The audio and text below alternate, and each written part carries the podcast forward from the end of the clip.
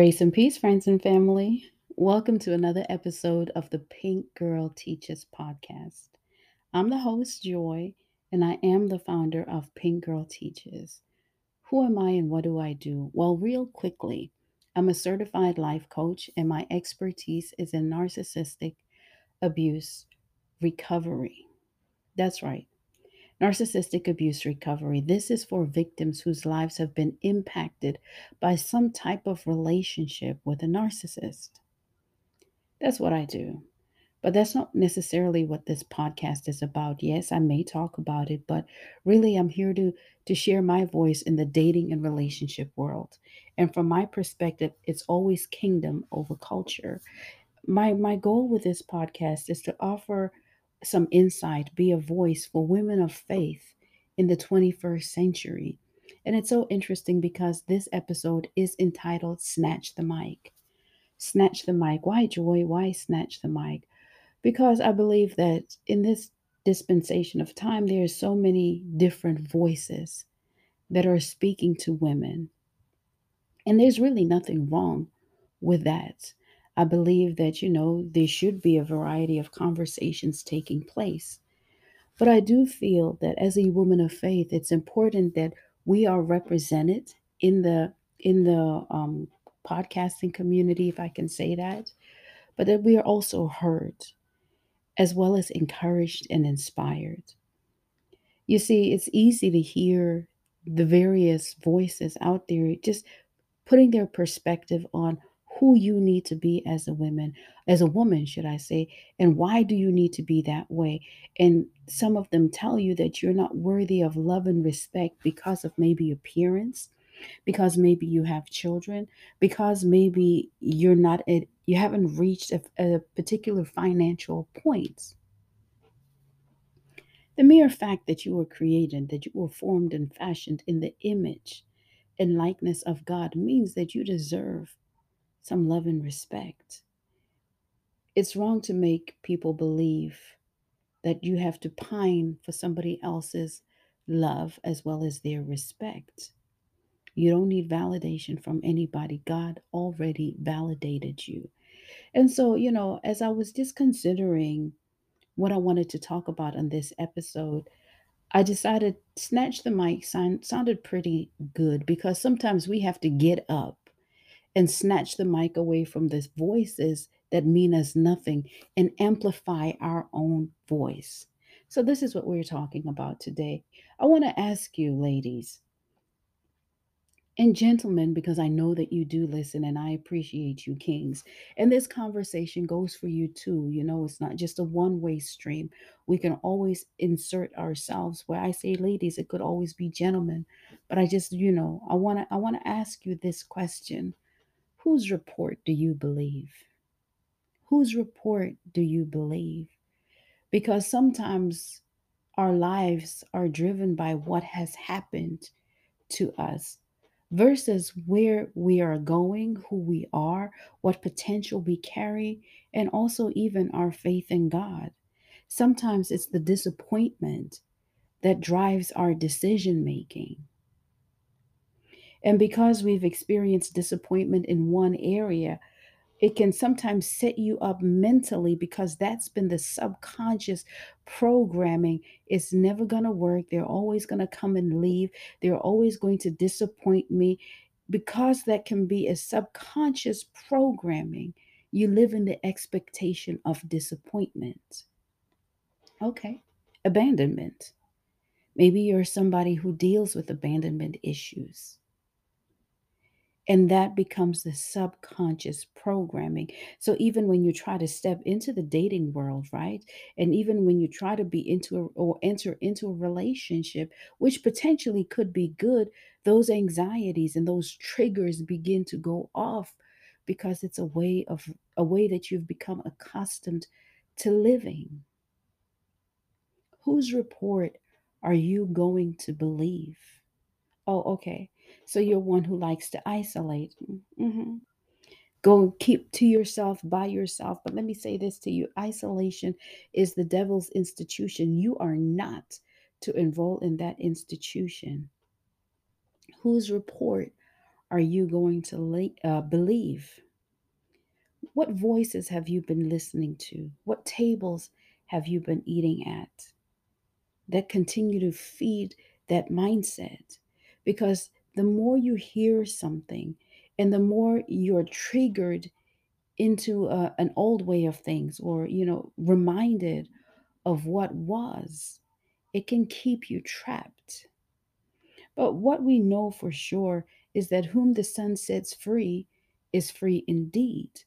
And so, before we even begin to think about diving into the dating field, getting back out there, we've got to be sure that we have done and we are doing the work because it is a continual process to begin to heal so that we can um, not not show up based on our hurts and not respond based on our hurt, but we're actually able to walk in who we are becoming.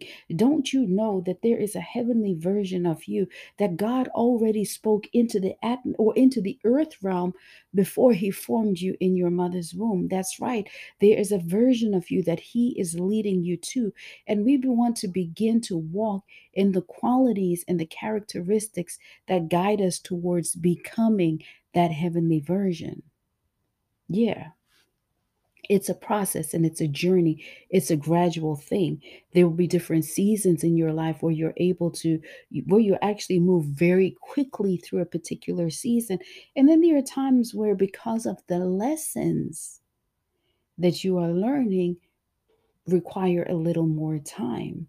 But God is the keeper and the manager of all times. And so it's important that you snatch the mic, you turn down the sound on what is not honoring you as a child of God. Just because it's out there doesn't mean that you need to eat it. Just because they're selling X, Y, and Z, it does not mean that you need to buy it. Now I'm speaking to myself. Just because there is a, a gorgeous looking chocolate cake on the table, you do not have to have a bite. Mm, that chocolate cake. But whatever your thing is, just because he's fine, packaged with all the daddy vibes, it does not mean that you need to participate in that.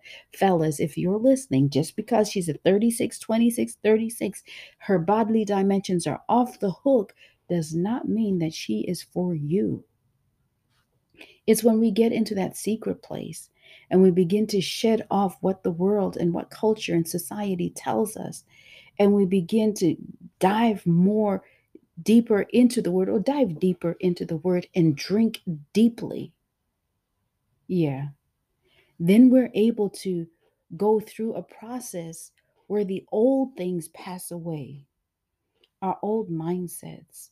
And it's not just that we're going to bypass everything spiritually and not actually do the actual work that we need to do. Because, yes, God is able. God does right now things. He is a miracle worker. Listen, just like you, I've seen Him perform miracles. But it's important that you do the work that needs to be done that would lead you into becoming who He knows that you are. So, for some people, yes, therapy is going to be required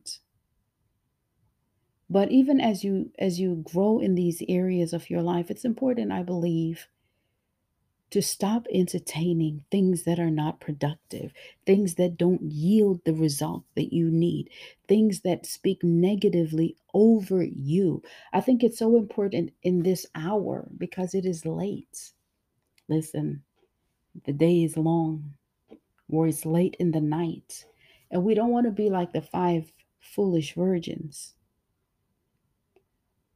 And part of us being prepared means that we stay at his feet. And even as we show up in the dating world, I think it's so important that we continue to operate in integrity. The word says that, um, you know, as a man thinketh in his heart, so is he. What are the thoughts that you are feeding? Every voice that speaks to you can either build you up or tear you down. That's why you can't listen to everything and you can't partake at every table. But one of the voices that you must amplify is that subtle voice that's on the inside, the voice that you have, where you begin to tap into what are the things that you genuinely desire from life? And what does that journey look like from you? What are the sacrifices that you are going to need to make to achieve and attain those things? And even as you begin to examine these things, it's going to be so important for you to to not dumb out that voice and to not dull out the process because that's so it's so incredibly easy to just say you know what? I'm just going to sail through on and become somewhat an autopilot. And autopilot is getting along just to get along when you know you know you know that you've been set apart and so really as as as much as i want to share today i think the main takeaway has to be for you to be very careful with what is going on in your ear gates. Your ear gates are a portal. They're a portal to your soul. There is access to who you are. And while you may hear certain things over and over again, it begins to play in your subconscious programming.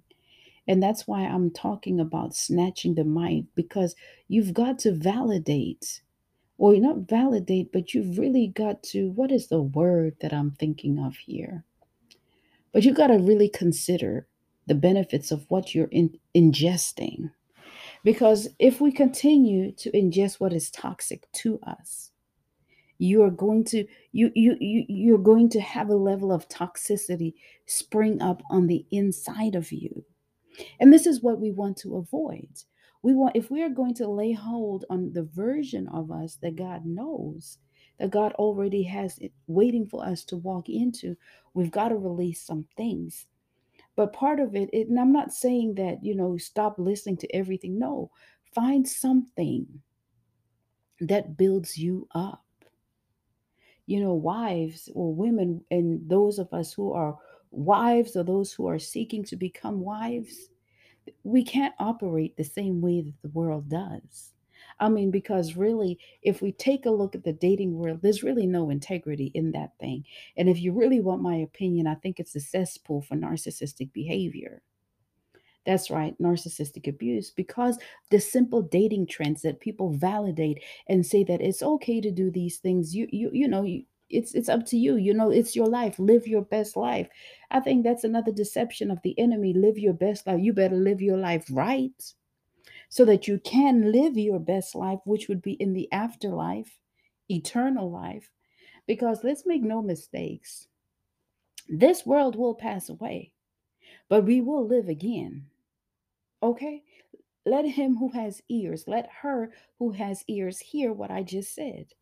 This world will pass away, but it's how we live our lives now that are going to that is going to um is going to push us either into an eternal life or an eternal death. And we can't get so caught up. Listen, we can't get so caught up in what is popular and what is trending because narrow is the gate that leads to eternal life. Wide is the one that goes to destruction. And so, if it's not feeding your inner man, your spirit man, and it's not helping you grow in a way that leads you towards the wellspring of life, get away from there. Snatch the mic. Because, again, going back to the foolish virgins, they didn't know the hour, but sure enough, the bridegroom came. But more so than that, and I talked about amplifying your voice. You are your advocate. That's right. You have to advocate for the things that you believe in. Am I saying go out here and start all types of platforms? No, but how you live your life, the choices that you make, how you show up for yourself. Listen, turn down the mic on everything, but turn up the mic on the voice of God. Allow Him to be the one that leads you. After all, the word says that the Lord is my shepherd, I shall not want. And so, even as you navigate the dating world, remember that the Lord is your shepherd. You shall not want. So, whose report are you going to believe? Are you going to believe them when they tell you that you need to look a certain way. I mean, sis, you can't wear the weave. You can't wear the natural hair. The braids don't look right. Your complexion is off. Your makeup is not enough. Your makeup is too much. You're too fat. You're too skinny. You're too dark. You're too light. You don't make enough money. You have children. Where's the father? Why? Why? So many different opinions that mean absolutely nothing to who God said that you are. Sis, stop allowing people to apply pressure to you and you apply pressure to your goals, to your dreams, and to the relationships that uplift and edify you. It's time out for believing that you have to be a particular way, but do the inner work. Sit with God. Let Him show you who He says that you are. Because, listen, first things first, I want to be everything that He says that I am. And so, yeah, it's been a journey and it's not been easy, especially when people have to be plucked out of my life, especially when I'm removed from rooms and situations and things like that. That causes pain. But, like, listen, Jesus paid the ultimate price. I know that in the Garden of Gethsemane, he was sweating be- bleeds of, I mean, he was setting, um, instead of sweat, it was blood. Like, yeah, this thing, this walk costs us. And so I just wanted to briefly offer a word of encouragement. I know like, you know, it's so difficult sometimes to to it's overwhelming. Maybe let me use the word overwhelming when there's so many people pulling for your attention here and there and you're trying to find yourself and you're trying to see, well, what is it for me? Who am I? Who does God say that I am? But I want a husband, and they're telling you, you have to do all these things, asking you, what do you bring to the table? First of all, that question right there. What do you bring to the table? And no, sis, you're not the table. God is God is the provider of all things. That's that first. But for me, my issue with that question is always like, why, where, where, where is the opportunity to just get to know somebody organically? What kind of question is that? Like, what? And that's something that predators like to ask. If you know anything about how a narcissist works, that's one of their favorite things to find out. So they know what category to put you in. No, not everybody who asks that question is a narcissist. But I would say that you're lazy. Why are you not taking the time to figure out who I am? And that's also a sign to you because listen, God does have some, if God has somebody for you, right? Let me say it like that. If God has a, a purpose spouse for you, they're not coming to ask you what you bring to the table. That's not how kingdom works. Because when God joins people, what God joins together, God does not join every union. Let's stop lying to ourselves and believing that just because people got married, I got married, God did not bring that thing together. I can be the first to tell you how disobedient I was and still got married. Okay?